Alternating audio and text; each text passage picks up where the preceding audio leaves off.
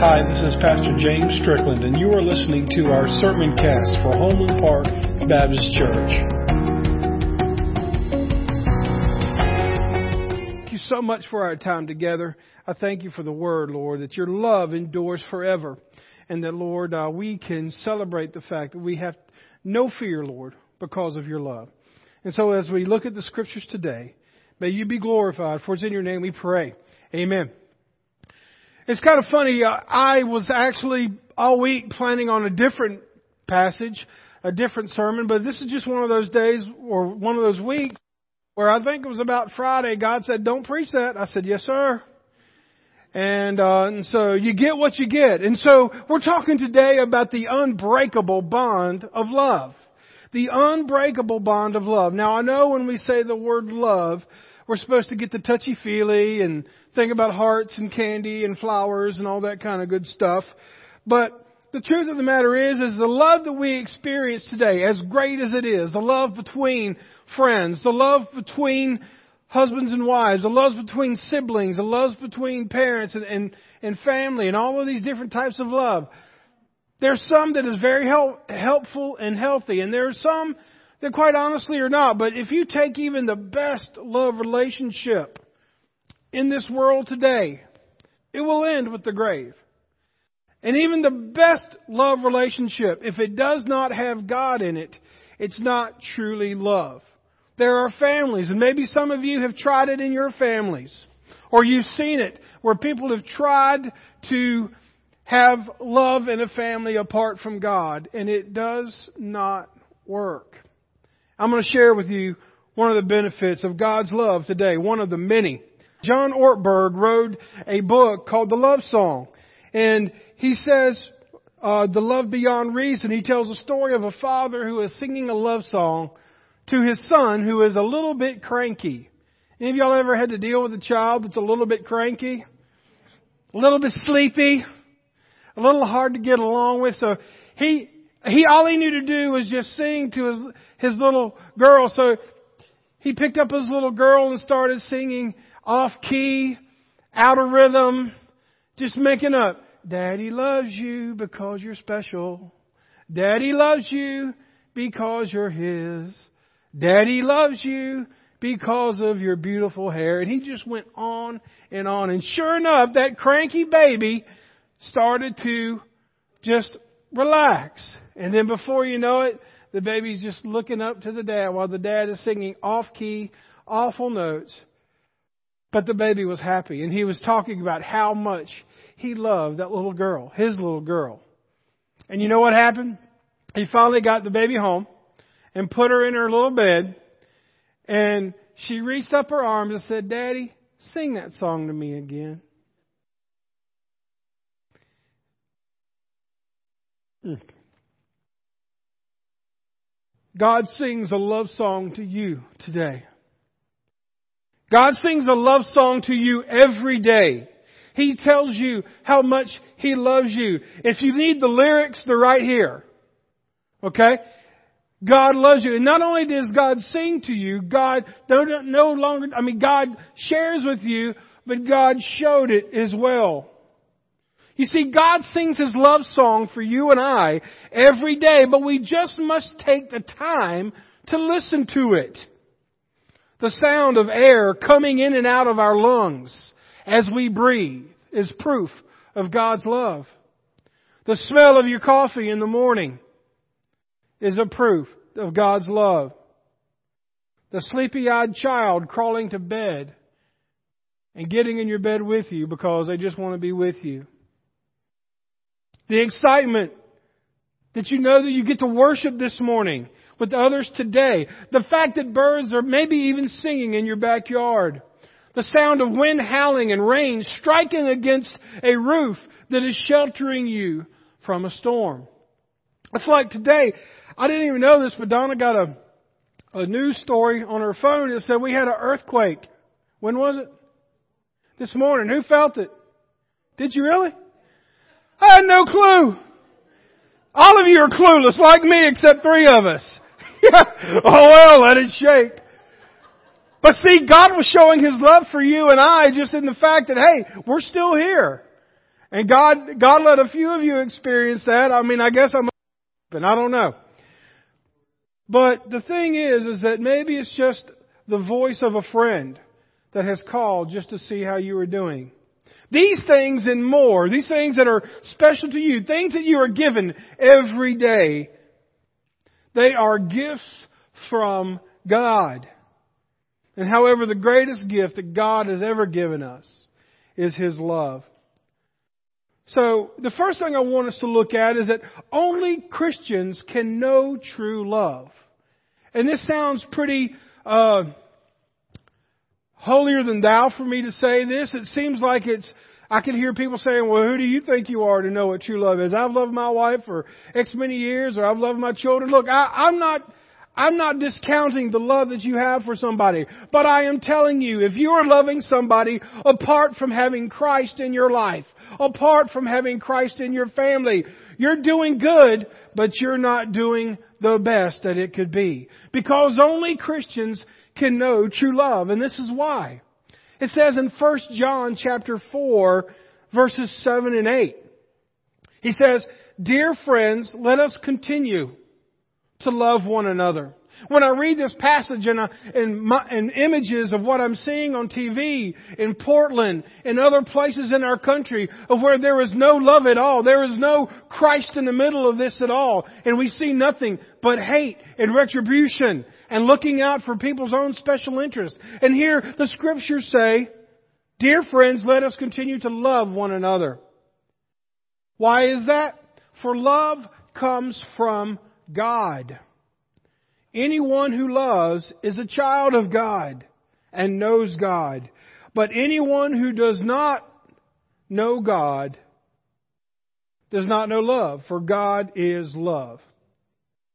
So what we see here is that true love comes from God, not from Hallmark, not from a sappy movie, not from your favorite love song. True love Love itself, love, the emotion of love, God created, it comes from God. But see, nowadays in our world, people equate love to a physical act. That's not love, that's called lust.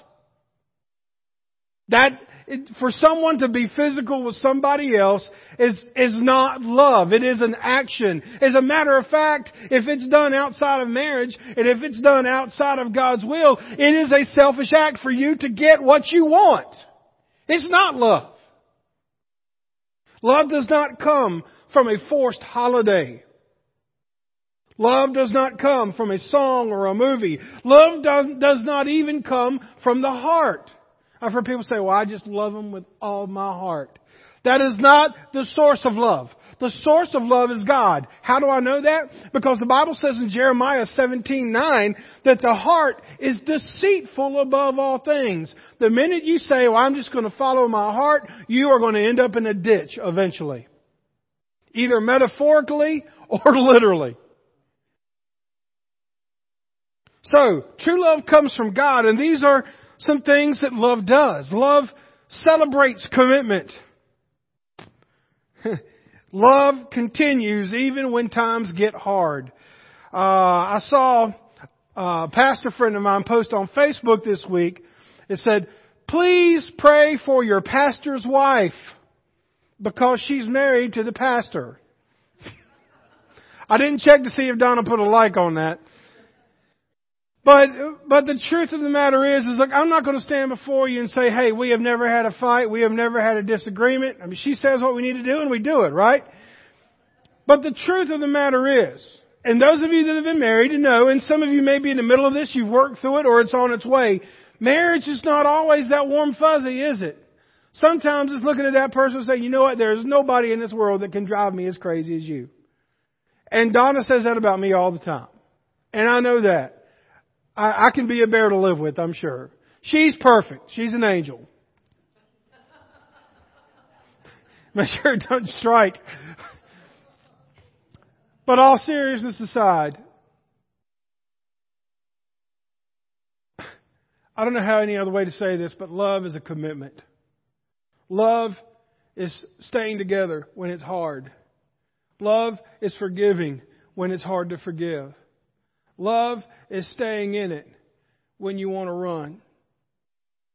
Look, all of the touchy feely things that you see on the in- internet and Instagram and, and all these people that are touting, that look, that's fine, but anybody that's been in marriage, they're, they're going to have issues and struggles.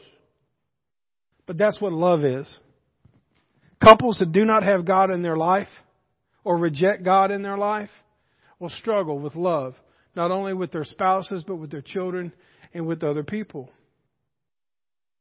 You see, love is not about serving yourself.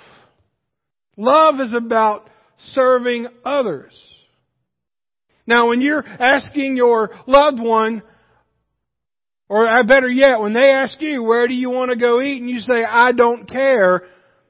That's not you looking out for wherever they want to go eat, is it? That is you saying, I don't want to choose. You come up with a place, and if I like it, I will agree. But all joking aside, love serves one another. Love doesn't take for one, one another. And love that reflects the love of God is shown. In other words, if you love someone like Jesus, people are going to see that.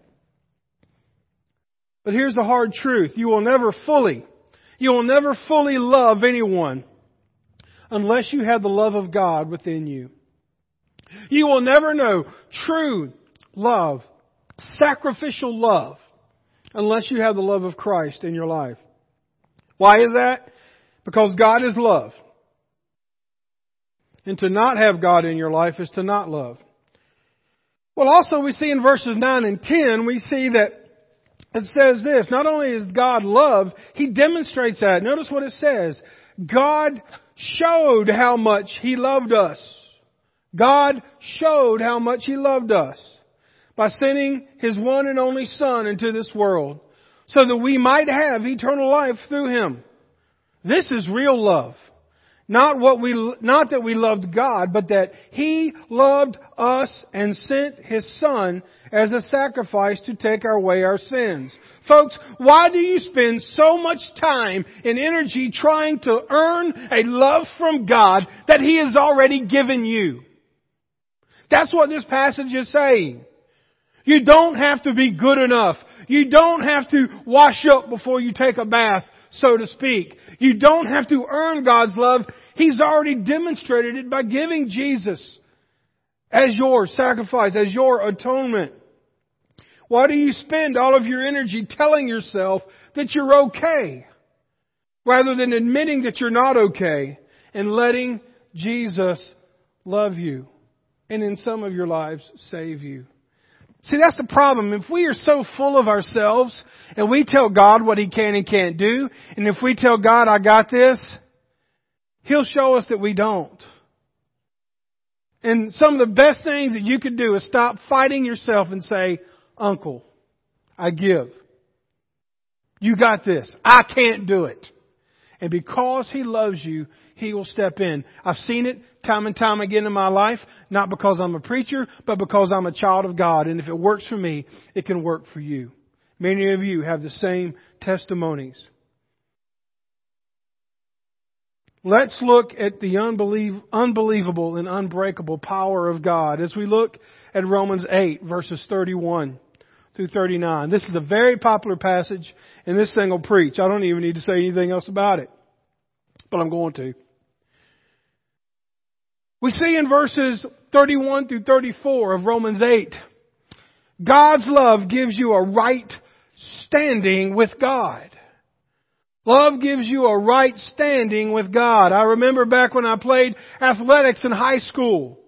If you made below a certain grade average, you were no longer in right standing with the team and you had to either ride the bench or not even dress out because your grades were too low something was happening and you were spending too much time doing something other than your studies. And they made, unfortunately, some good players got sidelined until they got their grades up. They were not in right standing. Many of us want to be in the right standing with their employer, their family, their bank, the IRS, the law. These things are important, but the most important standing that matters is where we stand with God.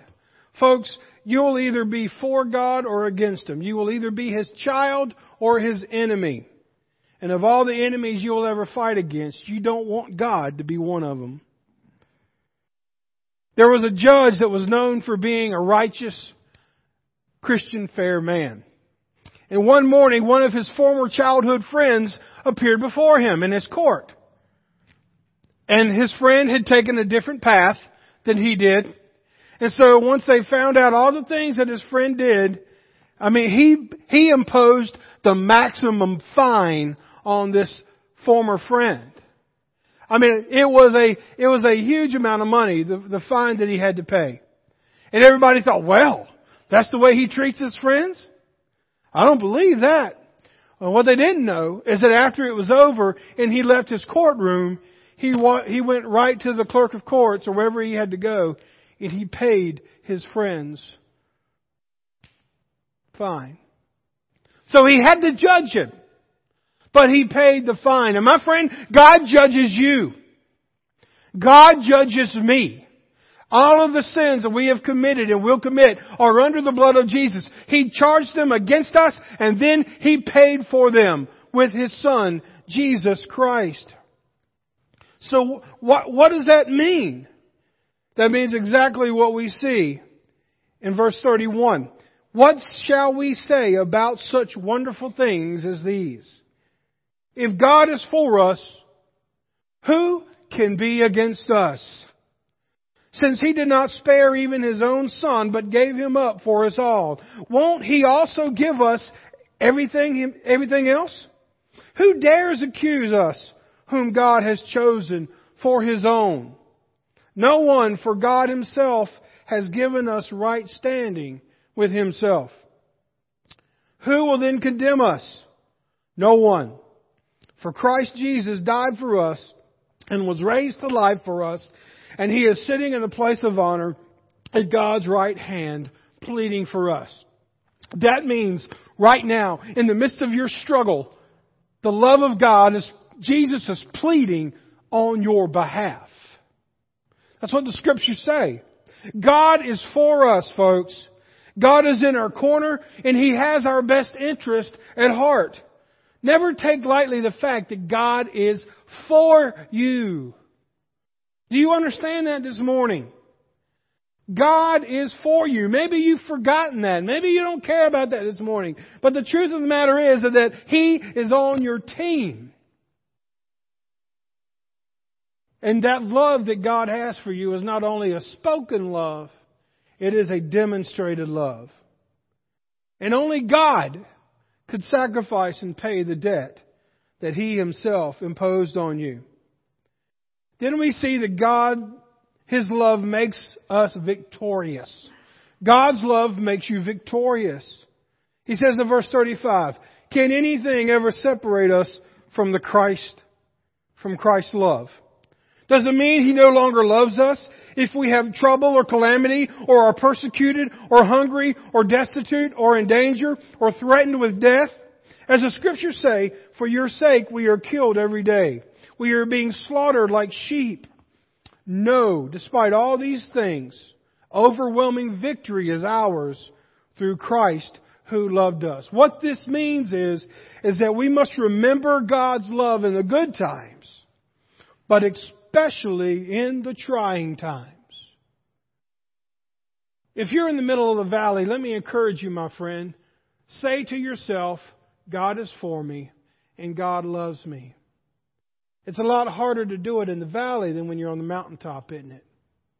But we have to do that because as Paul wrote these words, the church at Rome was about to go through an intense time of persecution.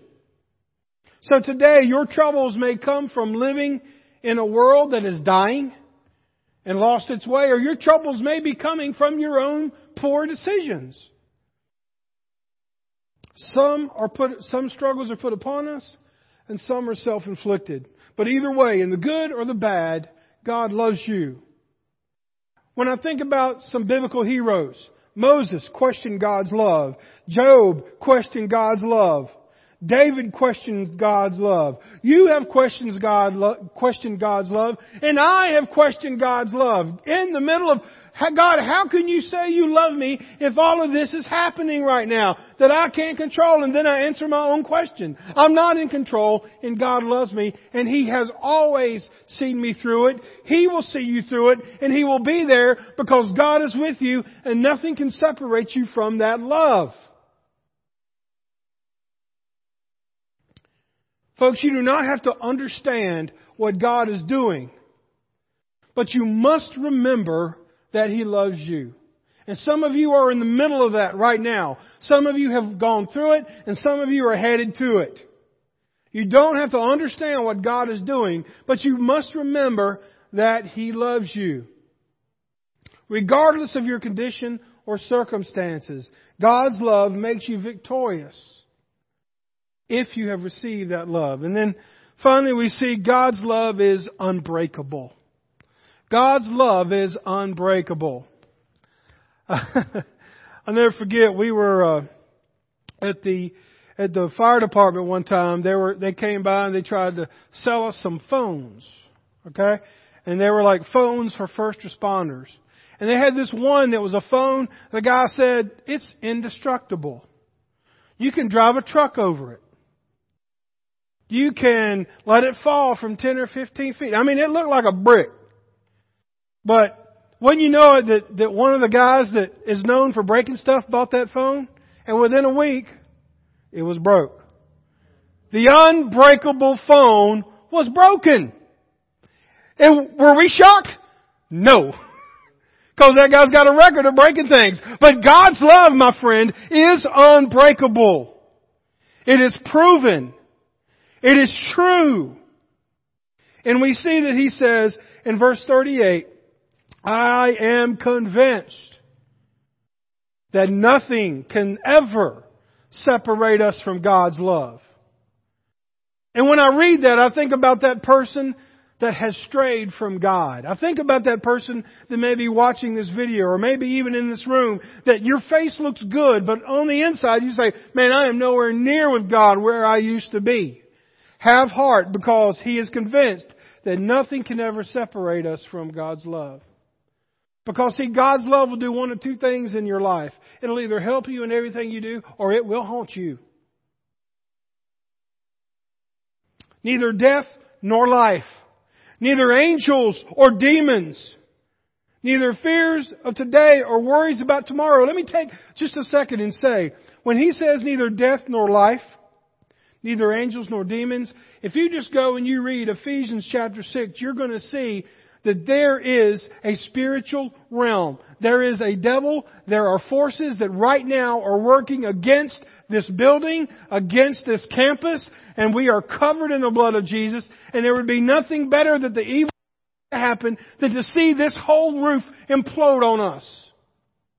But we are protected by God's love. And if you don't think that there is an enemy out for you, out for your family, and out for the world, then you are sticking your head in the sand, my friend, because Ephesians 6 makes it clear that there is an enemy. First Peter says that he is a roaring lion seeking to devour.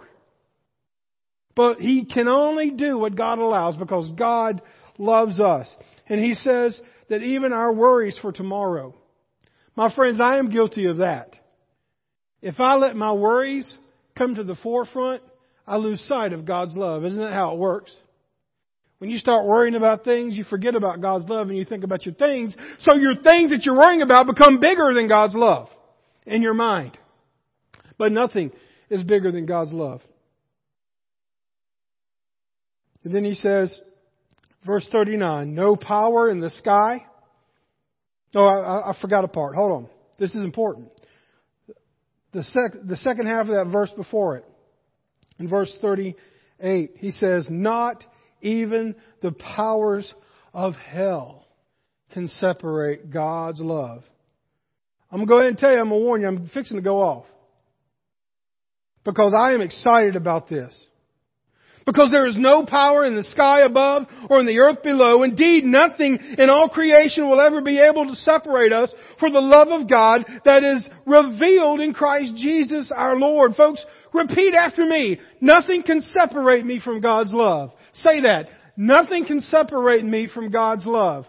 Nothing can separate me from God's love. Y'all don't look like you care a bit about that. Nothing can separate me from God's love. Remember that. Hmm. According to this passage, the grave won't separate you from that love. I've been to many gravesides, even those of my parents. And I know that that love that I have for them, in an earthly sense, ends at the grave. But I know the love that we share in Christ will last forever. That is why you have hope at funerals. That's why you have hope when you lose someone. It's not because of a touchy feely that someone tells you. I mean, there are a list of about five or six different things that people say at funerals that drives me nuts. And the thing about it is, I say them too. Well, they sure look good. You know they're in a better place. You know they're not hurting anymore. You know, we'll see them again. You know, they're no longer in pain. Are those, that pretty much covers most of it, isn't it? But let me tell you what. Because of God's love, we will see them again. Because even hell and death cannot conquer that kind of love, my friend. That if you accept Jesus Christ as your Lord and Savior, then you will be saved and you will know that love. That is why it's important that our families bring Christ into their lives. That's why it's important that our church makes Christ known to our community. That's why it's important. It's not just to give us comfort at a funeral, but to know that God's love is for us and we can never lose it or shake it. The death and resurrection of Jesus Christ proclaims that it is possible for a Christian to never be separated from God's love. No matter how much the devil lies to you, no matter how much you lie to yourself, no matter how much the world tries to brainwash you, no matter what the polls and the politicians say. As a believer, your security rests in God and in no one else. Or in nothing else. We can find this unbreakable bond of love. I'll close with this. Your challenges do not separate you from God's love. They draw you to Him. It may not be now, but at some point, when you're in the middle of something you don't understand, I pray that it will draw you to His love, not repel you. You see, if you feel far away from God's love, He's not the one that moved. His love is real, it's unbreakable, and it's proven by Jesus Christ. And if you are struggling with love, either in giving it or receiving it, it starts and ends with God. No matter your standing this morning, folks, you could be made right with God. To accept Him, to yield to Him, to experience Him. Folks, if you have lost sight of God's love or never found it, this is your moment. To experience God's love, you must accept it. And I'm going to say a prayer in just a moment. And then if you prayed that prayer and you mean it and you want to know Jesus Christ as your Savior and Lord, you want to know that love, then I'm going to ask you to come forward. Yeah, we haven't done an altar call in a while.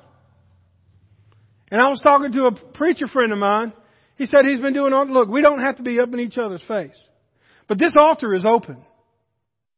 If you want to come pray at the altar, we'll space out. I'll stay far away. But if you want to know Christ, I'm going to invite you to come forward. I know y'all don't like doing that.